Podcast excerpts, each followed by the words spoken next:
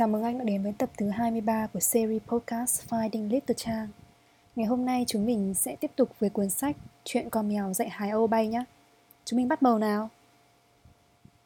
Chương 7. Học bay Trước khi bắt đầu, chúng ta phải ôn lại phần lý thuyết một lần nữa đã. Einstein lên tiếng. Từ trên nóc những giá sách, đại tá, secretario, Zoba và bốn biển đang tập trung theo dõi những gì đang xảy ra bên dưới. Lucky đang đứng cuối hành lang và định hướng chạy đà. Còn ở đầu kia là Einstein, chùi đầu vào cuốn từ điển bách khoa tập 12, vần lờ. Nó đang mở rộng những trang sách viết về Leonardo da Vinci, nơi có hình minh họa một loại máy bay kỳ cục được học giả vĩ đại người Ý gọi là máy bay. Nếu con đã sẵn sàng, Einstein chỉ dẫn, trước hết chúng ta phải xác nhận độ ổn định của trục đỡ A và B. Kiểm tra hai trục đỡ A và B, Lucky nhắc lại, nhảy nhảy trên cẳng chân bên trái, rồi chân bên phải. Hoàn hảo, giờ chúng ta sẽ thử độ mở của vị trí C và D. Einstein lên giọng, nó thấy mình quan trọng không thua gì một kỹ sư NASA. Kiểm tra độ mở vị trí C và D. Lucky tuân lời, giang rộng đuôi cánh. Tuyệt vời, Einstein nói giọng khuyến khích. Bây giờ chúng ta làm lại một lần nữa. Con mèo dâu quặp cổ cong, bốn biển ngoao lên, để cho con bé bay đi thôi. Để tôi nhắc lại với anh rằng tôi là phụ trách kỹ thuật cho toàn bộ việc bay, Einstein cãi lại. Mọi yếu tố cần phải được kiểm tra đầy đủ, nếu không hậu quả sẽ khủng khiếp khôn lường với Lucky, khủng khiếp. Naturalmente, anh ấy biết việc của mình mà, Secretario nói theo. Đó chính là cái mà ta đang định nói, đại tá sôi sục nói. Trong suốt tuần qua, có hai chuyện đã xảy ra khiến con bọn mèo nhận ra rằng con hải âu thực sự muốn bay cho dù nó giấu giếm cảm xúc của mình rất khéo léo. Chuyện đầu tiên xảy ra vào một buổi chiều khi Lucky theo đám mèo đi sưởi nắng trên mái của cửa hiệu tạp hóa Harry. Sau khi khoan khoái tận hưởng những tia nắng trong chừng một tiếng đồng hồ, chúng nhìn thấy ba con chim hải âu đang bay phía trên cao, trước tầm mắt. Ba con chim trông thật đẹp đẽ, uy quyền, phác họa một đường trên nền trời xanh biếc. Có lúc, chúng tựa như bất động giữa không trung, thư thái thả mình trôi theo không khí, với đôi cánh sải dài, nhưng rồi với một cử động nhẹ nhàng, chúng lao về phía trước với sự kiêu hãnh và tao nhã có thể thấy động nỗi ghen tuông trong lòng kẻ quan sát và khiến họ cũng muốn được bay cao như chúng. Có một điều gì đó đã khiến bọn mèo rời mắt khỏi bầu trời và ngó xuống Lucky. Con chim hải âu nhỏ mải mê ngắm nhìn chuyến bay của đồng loại mà không hề nhận ra rằng mình cũng đang dang rộng đôi cánh. Nhìn kìa, con bé muốn bay. Đại tá thầm thì. Phải, đã tới lúc để nó học cách bay rồi. Zoba đồng ý. Con bé đã trở thành một con hải âu trưởng thành và khỏe mạnh. Lucky, volare, thử đi. Secretario gào ống ổng về phía nó. Nhưng khi nghe những lời động viên từ bạn bè, Lucky lặng lẽ thu đôi cánh rồi đi lại gần chúng. Nó nằm xuống cạnh Zoba và bắt đầu gõ lách cách cái mỏ, giả vờ như nó đang rên rừ rừ. Chuyện thứ hai đã xảy ra vào ngày tiếp theo, khi bọn mèo đang lắng nghe một trong những câu chuyện của bốn biển. Và như tôi đã kể, còn sóng cao thật là cao, chúng tôi không tài nào nhìn thấy được bờ biển. Và tệ nhất là những con cá heo miệng cười tuyệt vời, vốn vẫn là la bàn sống cho chúng tôi, bị đánh giạt hết. Năm ngày năm đêm, chúng tôi bị nhồi lắc trong bão biển, không hề biết tàu đang lao về phía bờ hay ra biển. Rồi, ngay khi chúng tôi tin rằng không còn gì để hy vọng, thủy thủ Hoa Tiêu trông thấy một đàn chim hải âu. Chúng tôi là một đoàn thủy thủ hạnh phúc cấp hạ. Chúng tôi chuyển bánh lái theo hướng mà đàn chim đang bay tới và nhờ thế chúng tôi vào được đất liền. Cái nhồng chặt khúc lắm mồm, những con hải âu đó đã cứu mạng chúng tôi. Nếu không nhìn thấy chúng, làm sao bốn biển già này có thể ngồi đây mà kể chuyện cho những kẻ chỉ biết sống trên cạn các anh? Lucky, kẻ luôn ngỏng cố theo dõi những câu chuyện của con mèo với sự tập trung cao độ, đã nghe chuyện đó với đôi mắt mở to. Bác nói là hải âu có thể bay trong bão tố ạ? À? Nó hỏi. Sao lại không? Hải âu là loài chim cứng cỏi nhất trong vũ trụ, bốn biển cam đoan với nó. Không một loài chim nào rành rẽ chuyện bay bằng hải âu. Câu chuyện của con mèo viễn dương đã tác động mãnh liệt tới trái tim Lucky. Hai chân nó rộng trên nền nhà, còn cái mỏ thì đập vào nhau lách cách đầy căng thẳng. Vậy thì, thưa quý cô Lucky, cô có nghĩ rằng mình muốn bay hay không? Rồi bà hỏi. Lucky nhìn bọn mèo, từng con một, rồi nói đáp. Vâng, vui lòng dạy con bay. Bọn mèo ngoao lên sung sướng, và ngay lập tức bắt chân vào nhiệm vụ. Chúng mong đợi giây phút này đã lâu rồi. Với bản tính kiên nhẫn của loài mèo, chúng chờ cho con hải âu tự nói lên mong ước được bay lượn. Bởi có một châm ngôn truyền đời đã dạy chúng rằng bay lượn là một quyết định hoàn toàn cá nhân. sung sướng nhất là Einstein, kẻ lúc này đã thuộc nằm lòng tất cả những vấn đề cơ bản của bay lượn trong tập 12, phần L của bộ từ điển Bách Khoa, và vì thế đã gánh vác trách nhiệm chỉ đạo quá trình tập bay. Sẵn sàng cất cánh, Einstein thông báo. Sẵn sàng cất cánh, Lucky nhắc lại. Bắt đầu chạy vào đường băng bằng cách đẩy hai trụ đỡ A và B về phía sau. Lucky bắt đầu di chuyển về phía trước, nhưng thật chậm như nó đang lăn trên những bánh xe hoen dỉ. Tăng tốc, Einstein thúc giục. Còn Hải Âu lạch bạch xải chân nhanh hơn một chút. Rồi, mở hai vị trí C và D. Lucky dang rộng cánh vào, lao về phía trước. Rồi, nâng điểm E. Einstein ra lệnh. Lucky dựng lông đuôi lên. Còn bây giờ, nâng lên hạ xuống hai vị trí C và D để đẩy không khí ra phía sau, đồng thời nhấc điểm A và B khỏi mặt đất. Lucky đập đập đôi cánh, co chân, nhấc thân hình lên khỏi mặt đất vài phân, rồi ngay lập tức dây ụịch xuống như một cục chì. Mấy con mèo nhảy vọt khỏi giá sách và chạy vù tới chỗ nó. Chúng thấy nó nước mắt lưng tròng. Con thật là đồ kém cỏi, con thật là đồ kém cỏi.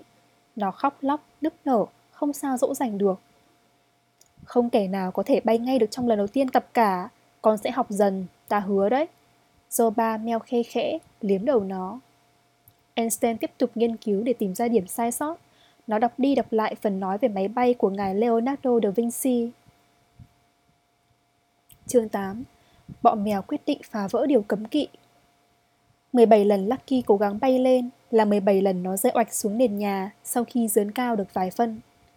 Einstein thậm chí gầy gò hơn cả thường lệ, giật râu ria của nó phình phịch khi con hải âu thất bại ở lần thứ 12. Và với giọng run rẩy, nó cố nói lời xin lỗi. Tôi không hiểu. Tôi đã xem xét phần lý thuyết bay kỹ lắm rồi mà. Tôi đã đối chiếu hệ thống máy của Leonardo với tất cả mọi điều ghi trong mục khí động lực học tập 11, phần K của bộ từ điển Bách Khoa mà vẫn không thể tìm ra vấn đề là ở đâu. Thật là khủng khiếp. Khủng khiếp. bọn mèo chấp nhận lời giải thích của nó và dồn mọi sự chú ý vào Lucky. Cô bé sau những nỗ lực thất bại thảm hại càng trở nên buồn bã và ủ ê hơn. Theo dõi những lần thất bại cuối cùng, đại tá quyết định tạm thời hoãn việc tập luyện. Kinh nghiệm bản thân nói cho nó biết rằng con hải âu bắt đầu cảm thấy mất lòng tin ở chính mình và điều đó rất nguy hiểm nếu nó tha thiết hy vọng được bay. Có thể nó chả bay được đâu, Secretario nêu ý kiến. Có thể tại nó sống với chúng ta lâu quá, nên nó quên béo mất cách bay rồi. Nếu ai đó tuân theo những chỉ dẫn kỹ thuật và chấp hành luật khí động lực học, thì kẻ đó có thể bay. Đừng bao giờ quên rằng tất cả đều đã được nêu trong bộ bách khoa toàn thư này. Einstein nhấn mạnh. Ôi con cá đuối gai độc khốn khổ, bốn biển thốt lên. Nó là một con hải âu, mà hải âu thì bay. Nó phải bay. Tôi đã hứa với mẹ nó và cả nó nữa. Nhất định phải biết bay. Dầu ba nhắc đi nhắc lại. Và mỗi chúng ta phải có trách nhiệm thực hiện cho được lời hứa đó. Đại tá nhắc nhở cả bọn. Phải thừa nhận là chúng ta không biết cách dạy bay cho con bé. Phải tìm kiếm sự giúp đỡ bên ngoài thế giới loài mèo thôi. Zoba ba tuyên bố. Anh thật là người thẳng thắn. Caro amico, vậy anh muốn đi đâu nào? Đại tá hỏi rất nghiêm túc. Tôi chờ đợi sự cho phép của ngài để phá bỏ cấm kỵ linh thiêng của chúng ta. Lần đầu tiên và cũng là lần cuối cùng trong đời tôi, Zoba yêu cầu nhìn sâu vào mắt từng chiến hữu. Phá bỏ cấm kỵ? Bọn mèo đồng thanh ngoao lên, bóng vuốt bật ra và lông lá trên lưng dựng đứng hết cả. Nói ngôn ngữ loài người là điều cấm kỵ, đã trở thành một điều luật đối với mèo. Lý do không phải vì loài mèo không khóa giao tiếp với người. Sự nguy hiểm nằm ở chỗ, liệu con người sẽ phản ứng ra sao Họ sẽ làm gì với một con mèo biết nói? Gần như chắc chắn là họ sẽ nhốt nó vào lồng, bắt nó phải chịu qua hàng đống những thí nghiệm ngu ngốc. Bởi vì nói chung, con người không thể chấp nhận việc một sinh vật khôn giống họ lại có thể hiểu họ và cố gắng làm cho họ hiểu nó. Loài mèo tất nhiên đã nhận thức rất rõ từ số phận đáng buồn của cá heo. Chỉ vì chúng đã phô diễn trí thông minh cho loài người, những kẻ đã kết án chúng phải diễn trò như thể bọn hề trong những khu biểu diễn dưới nước và mèo cũng biết rõ những hành động sỉ nhục khác của con người với bất cứ loài động vật nào phô trương trước họ trí thông minh và khả năng lĩnh hội. Sư tử là một ví dụ. Bọn mèo lớn đùng đó đã bị bắt sống sau song sắt. Chúng phải chịu nỗi xấu hổ khi để cho mấy kẻ ngu ngốc kê đầu giữa hai hàm răng. Và bọn vẹt nữa chứ. Chúng phải sống trong lồng, nhại đi nhại lại mấy câu nói nhảm nhí của con người quanh năm suốt tháng.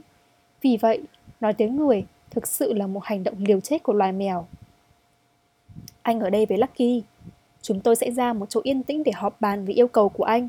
Đại tá ra lệnh. Cuộc họp của bọn mèo diễn ra phía sau những cánh cửa đóng chặt, kéo dài rất lâu. Hàng giờ liền, Zoba phải nằm bò ra sát cạnh con hải âu đang thất vọng vì không thể bay.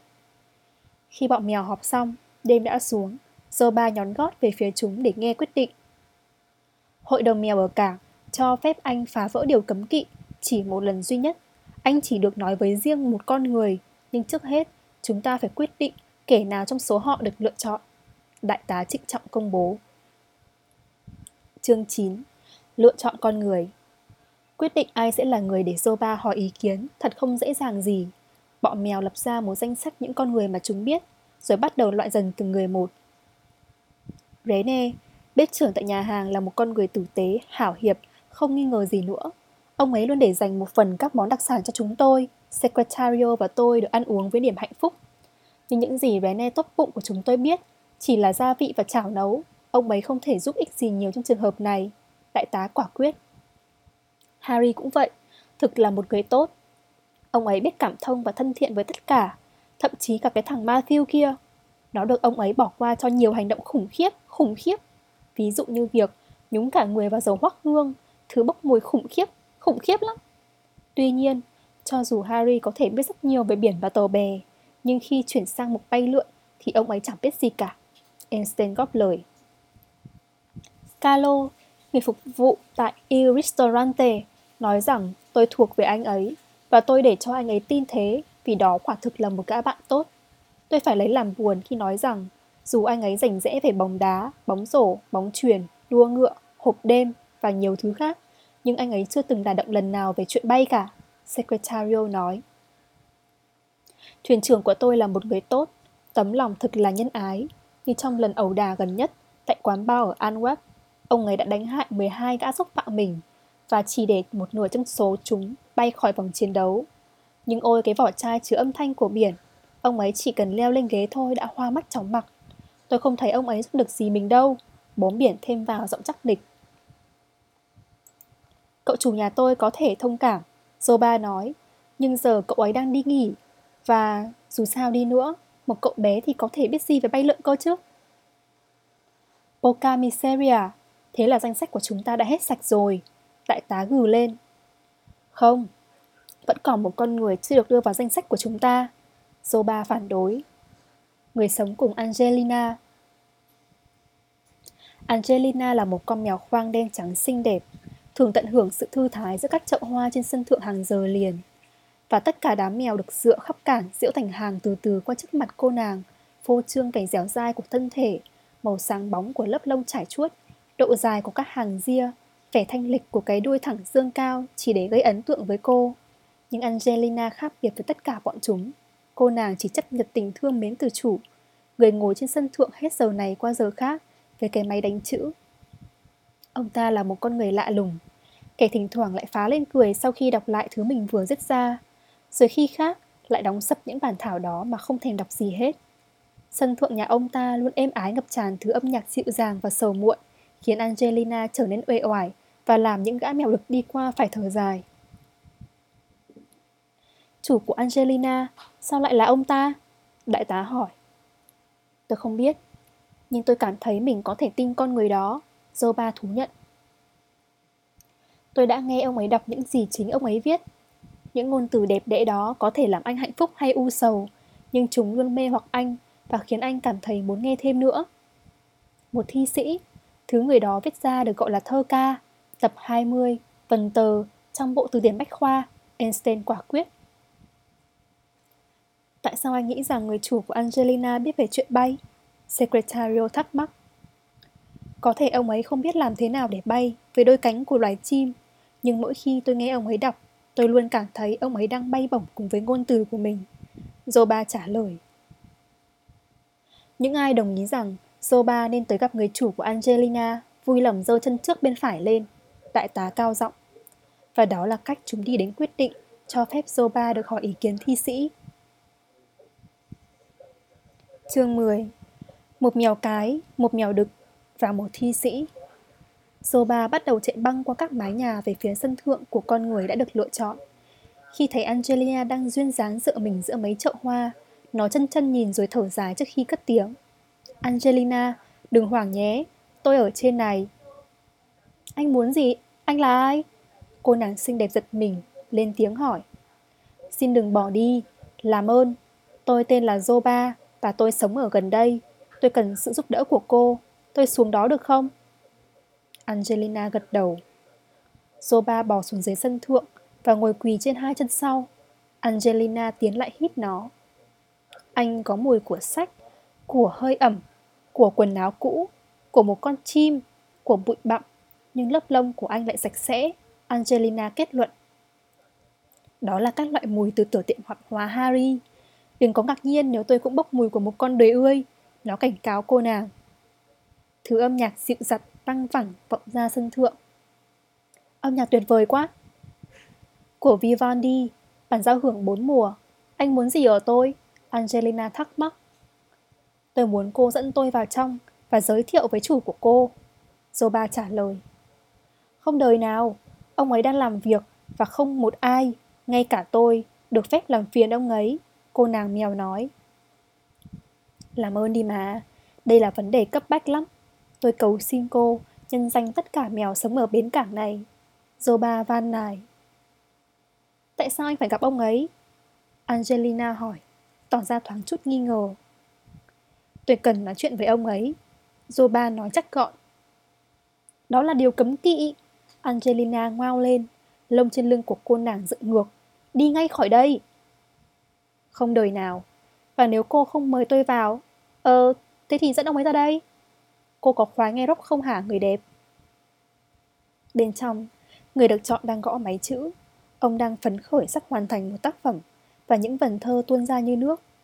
Đột nhiên, từ phía sân thượng, ông ta nghe thấy tiếng ngoao ngoao của một con mèo, không phải là Angelina. Tiếng con mèo gào rõ ràng chẳng theo một giọng nào, nhưng xem chừng lại có nhịp điệu. Nửa bực mình, nửa hiếu kỳ, ông ta bước ra ngoài sân thượng, rồi phải dụi mắt để tin vào những điều mình đang nhìn thấy. Angelina đang lấy hai chân trước bịt tai lại. Trước mắt cô nàng là một con mèo mun, to đùng, mập ú, đang ngồi lên hai cẳng chân sau, dựa mình vào một chậu hoa. Nó lấy một chân trước nắm lấy đuôi như thể đó là cái cần đàn guitar bass, còn chân kia thì đang giả vờ gầy đàn tương tửng, trong khi vẫn gào lên ngoeo ngoéo không ngừng. Khi đã hết ngạc nhiên, con người không thể nào nhịn được cười, và khi ông ta phải cúi gập về phía trước, ôm lấy bụng vì cười dữ quá, Zoba chớp lấy cơ hội để trườn nhanh vào trong nhà. Khi còn đang mềm oặt cả người ra vì cười, người đó trở vào trong, ông nhìn thấy con mèo đen, to đùng, mập ú ngồi thù lù trên ghế. Thật là một buổi biểu diễn ra trò, mày đúng là một gã Don Juan ngon lành. Nhưng ta e là Angelina không ưa nhạc của mày cho lắm. Một màn trình diễn hết sảy đấy. Người đó nói. Tôi biết tôi là một ca sĩ dở ẹo, không ai hoàn hảo cả. Zoba đáp lại bằng ngôn ngữ của loài người. Con người há hốc miệng, đập một tay lên đầu, rồi ngã dựa vào tường. Mày, mày, mày đang nói? Ông thốt lên. Ông cũng đang nói đấy thôi, và tôi chẳng ngạc nhiên gì cả. Vui lòng bình tĩnh lại đi nào. Zoba nói. Một, một con mèo nó nói. Giờ thì con người ngã vật xuống ghế bành. Tôi không nói, tôi chỉ kêu meo meo thôi, nhưng bằng ngôn ngữ của các ông. Tôi biết cách meo bằng nhiều ngôn ngữ. Zoba đáp. Con người đó lấy tay che mắt và nhắc đi nhắc lại. Mình chỉ đang mệt quá thôi, mình chỉ đang mệt quá thôi. Khi ông ta bỏ tay ra, con mèo đen to đùng, mập ú vẫn đang ngồi trình hình trên ghế. Tao đang bị ảo giác. Mày chỉ là một ảo giác thôi đúng không? Con người đó hỏi. Không, tôi là một con mèo bằng xương bằng thịt đang ngồi đây trò chuyện với ông. Zoba khẳng định với ông ta. Cộng đồng mèo ở cảng đã chọn ông từ rất nhiều con người để phó thác một vấn đề rất lớn. Chúng tôi hy vọng ông sẽ giúp đỡ. Ông không bị khùng đâu. Tôi có thật. Anh bạn bảo anh có thể nói được nhiều ngôn ngữ. Con người hỏi, vẫn còn nghi hoặc. Tôi cho rằng ông cần minh chứng. Tốt thôi, cứ việc thử tôi. Buongiorno, con người nói. Bây giờ đã là cuối ngày rồi, nón buôn Sera thì tốt hơn, Zoba chỉnh lại. Kalimera, còn người đó nhấn giọng bằng tiếng Hy Lạp. Kalispera, tôi đã bảo ông là bây giờ muộn rồi mà. Zoba đính chính lần thứ hai. Dobroye Ucho, con người đó gào lên bằng tiếng Nga. Dobri Den, giờ thì ông tin tôi chưa? Zoba hỏi. Rồi, và kể cả nếu đây là một giấc mơ thì đã sao? Ta thích nó và muốn tiếp tục mơ. Con người trả lời. Tốt, giờ chúng ta vào việc thôi. Zoba đề nghị. Và bài thơ của ngày hôm nay có tên là Cõi về. Ra đường võng giá nghênh ngang, về nhà hỏi vợ cám giang đâu mày, ca dao. Em đừng tin giọng chua cay, đời xưa nói lỡm đời nay đó mà.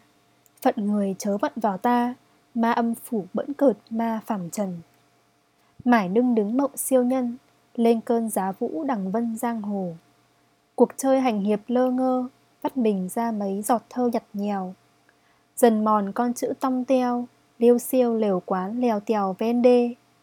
Cánh buồm mây tướp chiều quê, duỗng tênh hênh bịch rơi về cõi em. Đầu năm con gà năm 1993 Vậy là đã kết thúc tập thứ 23 của podcast Finding Little Trang. Hẹn gặp anh ở những tập lần sau nhé. Bye bye!